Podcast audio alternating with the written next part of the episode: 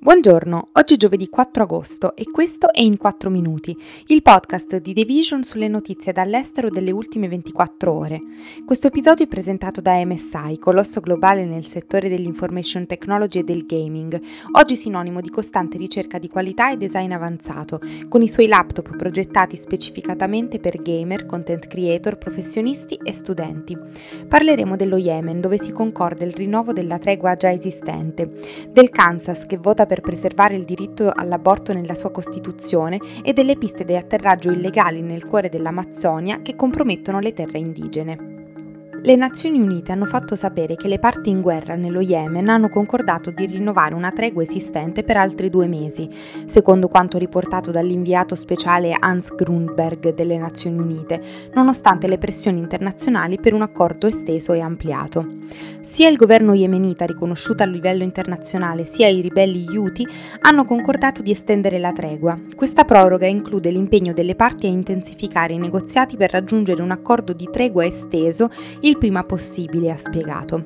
Il cessate il fuoco inizialmente è entrato in vigore il 2 aprile ed è stato prorogato il 2 giugno, nonostante entrambe le parti si siano scambiate accuse di una sua violazione, ed è stata la più lunga interruzione del conflitto aperto dall'inizio della guerra. La guerra civile nello Yemen, infatti, è scoppiata nel 2014, quando gli Houthi sono scesi dalla loro enclave settentrionale e hanno preso il controllo della capitale, costringendo il governo a fuggire a sud prima del suo esilio in Arabia Saudita. Una coalizione guidata appunto dall'Arabia Saudita e poi sostenuta dagli Stati Uniti è entrata in guerra all'inizio del 2015 per cercare di riportare il governo al potere. Da allora il conflitto si è trasformato in una guerra per procura tra i nemici regionali Arabia Saudita e Iran Iran. La tregua stabilisce due voli commerciali a settimana da Sana'a alla Giordania e all'Egitto, dopo che l'aeroporto del paese è stato chiuso per anni ai voli passeggeri.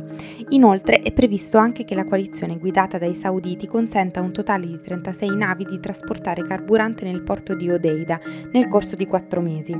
Un altro punto all'ordine del giorno è trovare un modo per pagare i dipendenti pubblici del paese, molti dei quali hanno vissuto per anni con uno stipendio scarso o nullo a causa della guerra civile. La fonte del finanziamento finanziamento per gli stipendi dei dipendenti pubblici rimane un serio punto di contesa.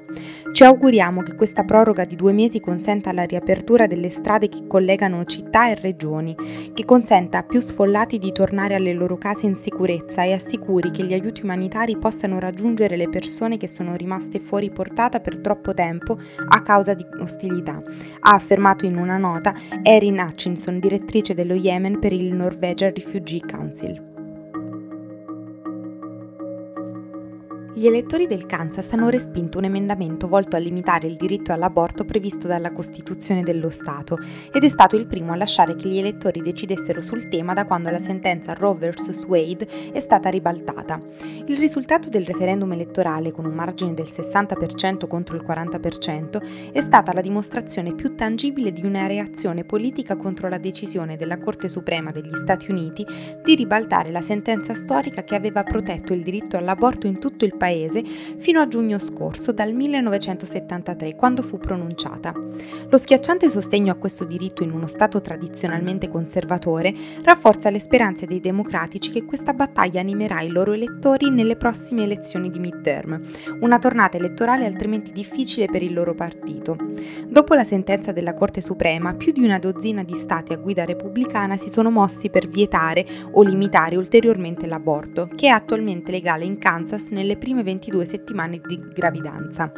Lo Stato è diventato una destinazione e un rifugio per le pazienti che vogliono interrompere la gravidanza che provengono da altri come il Texas o l'Oklahoma che hanno leggi più severe. La spinta per un emendamento è stata radicata in una sentenza del 2019 della Corte Suprema del Kansas che ha annullato alcune restrizioni all'aborto e ha ritenuto che la sua tutela dovesse essere garantita dalla Costituzione dello Stato.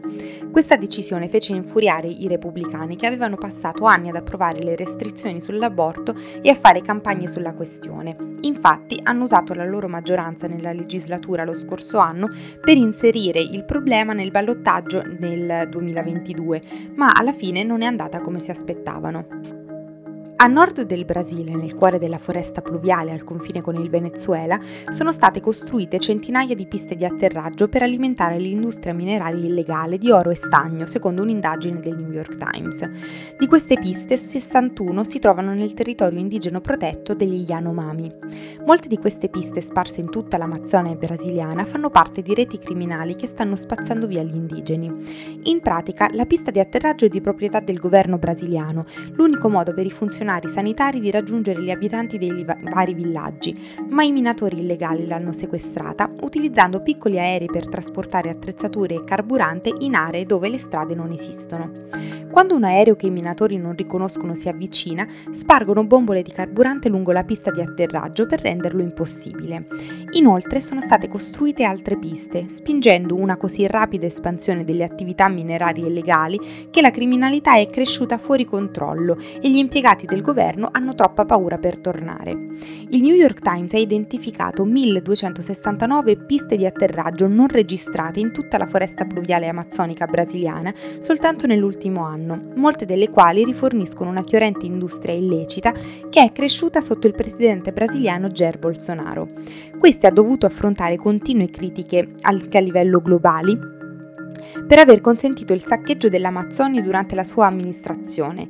I funzionari affermano che la rapida diffusione dell'attività mineraria illecita sotto la sua guida potrebbe danneggiare milioni di persone i cui mezzi di sussistenza dipendono dai fiumi dell'area e accelerare la distruzione della più grande foresta pluviale del mondo. L'Amazzonia infatti agisce come una spugna gigante, tenendo fuori dall'atmosfera decine di miliardi di tonnellate di anidride carbonica, ma negli ultimi anni è stata attaccata incessantemente da disboscamento, incendi estensivi, dall'estrazione mineraria e altre minacce legali e illegali. Ricerche recenti mostrano che il cambiamento climatico e la diffusa deforestazione stanno spingendo la foresta pluviale a un punto critico che potrebbe distruggere la sua capacità di riprendersi da questi danni. Questo è tutto da The Vision, a domani.